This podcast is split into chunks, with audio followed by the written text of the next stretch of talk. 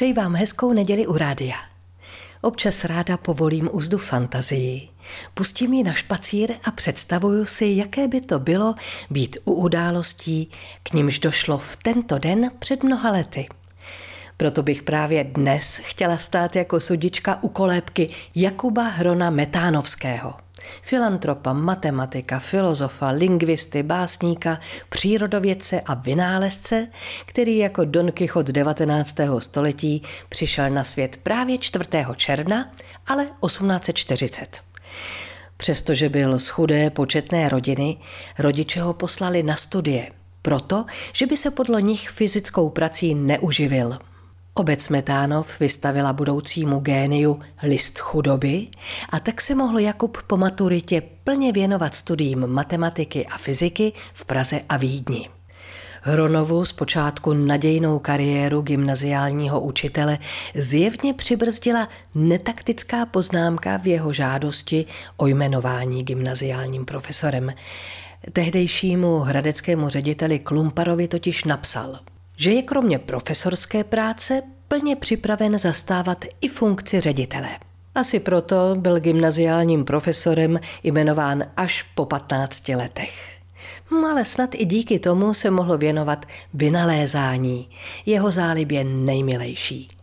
Zřejmě nejznámějším vynálezem je buňát nekotitelný, čili kalamář nejdokonalejší, Jehož jeden exemplář používal při psaní i samotný Karel Čapek. Jakub Hron rád po vzoru národních obrozenců pojmenovával věci zcela novými, originálními slovy.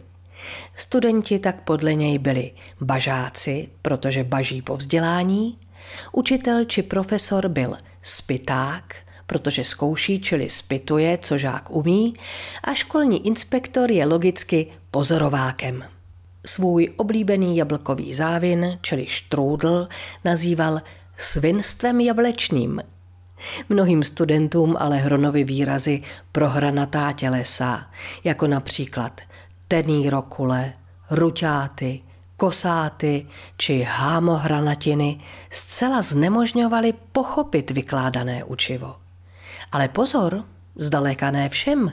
Jedním z jeho žáků byl Alois Rašín, dodnes uznávaný první ministr financí za první republiky. Když se v červnu 1901 chtěl Hron velkolepě rozloučit s Hradcem Králové, vymyslel a nechal sestrojit ředitelný slonový balón – ten tvarem opravdu připomínal slona.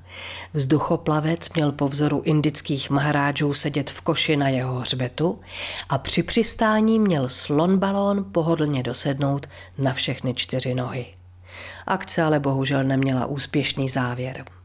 Podle hradeckého týdeníku Ratibor během finálních příprav při neopatroném zatáhnutí za jednu z ovládacích šňůr praskl šef – Balón tak rychle a navždy splaskl a zhrzený vynálezce zmizel do Prahy, kde se na podzim roku 1901 ve svých 61 letech nechal zapsat na studium medicíny.